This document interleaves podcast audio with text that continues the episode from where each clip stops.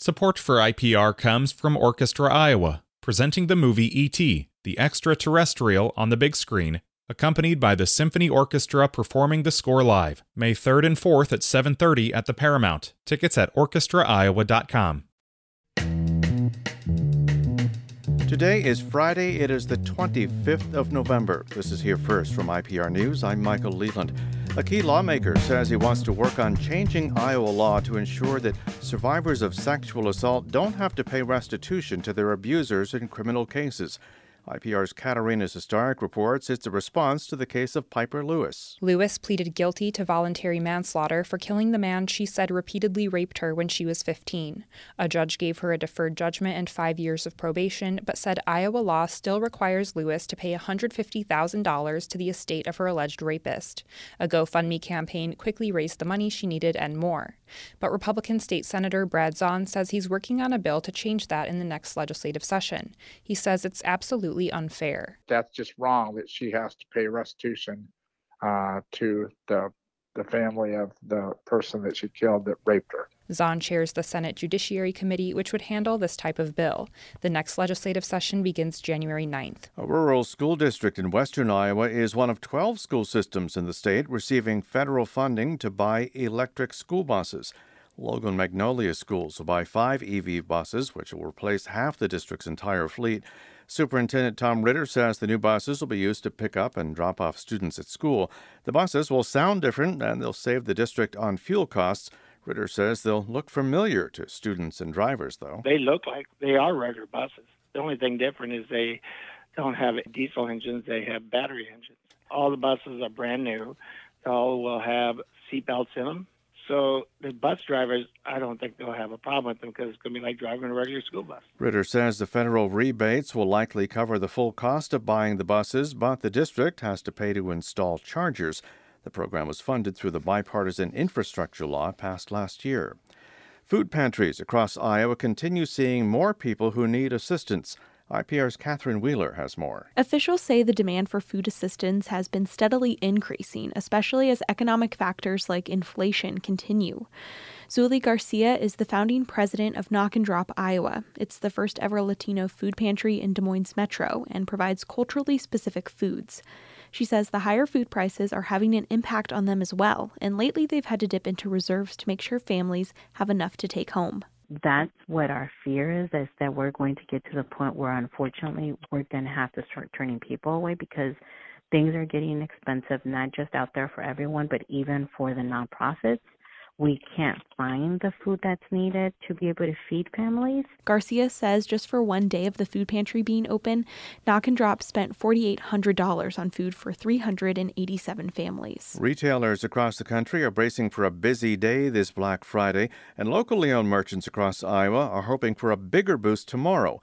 Jayne Armstrong directs the U.S. Small Business Administration's Iowa District Office.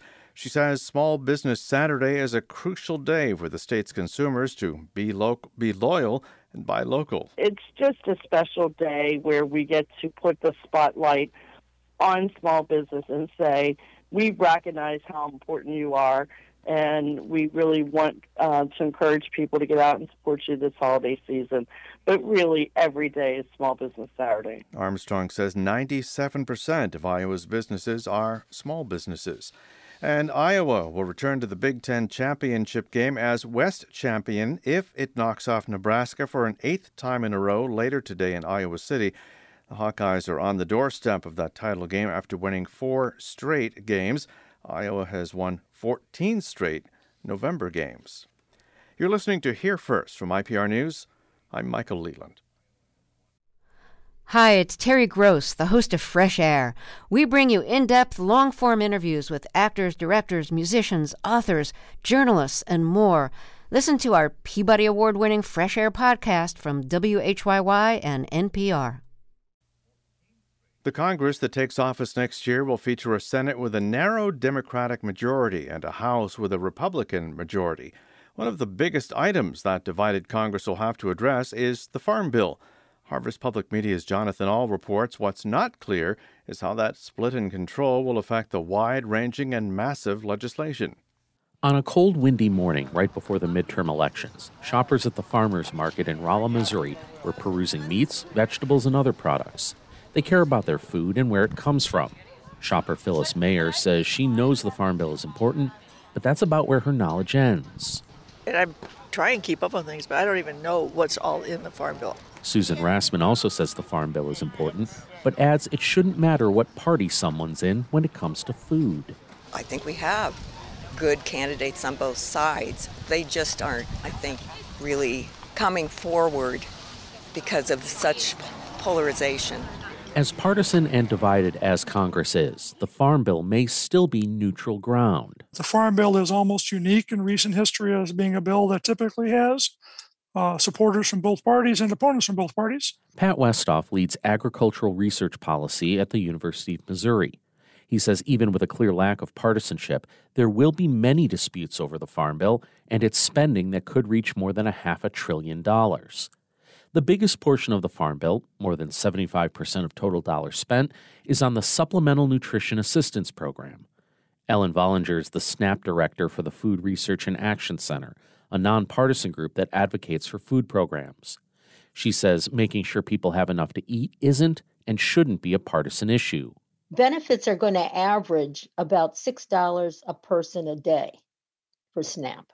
So it's not a program that provides uh, really sufficient food purchasing power for people to be able to afford a reasonably decent diet um, on a sustained basis. Vollinger says her group is going to lobby hard for the new Farm Bill to increase the level of benefits and make sure they are accessible to everyone who qualifies. For farmers, the big issue will be crop protection programs, things like crop insurance subsidies and price protections.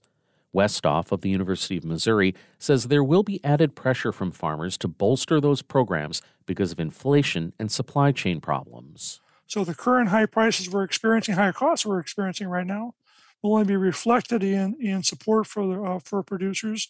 Uh, so we, we have a, a, period right now of very very low support uh, to to the farm sector coming from basic commodity programs. Just as the farm bill is up for renewal, Westhoff says farmers are hurting because current government support programs for farmers haven't caught up with inflation and market issues caused by the Russian invasion of Ukraine. That's likely to be a top priority for agriculture interests. Climate change is one area that may be affected by party affiliation. Democrats tend to be more open to such legislation than Republicans.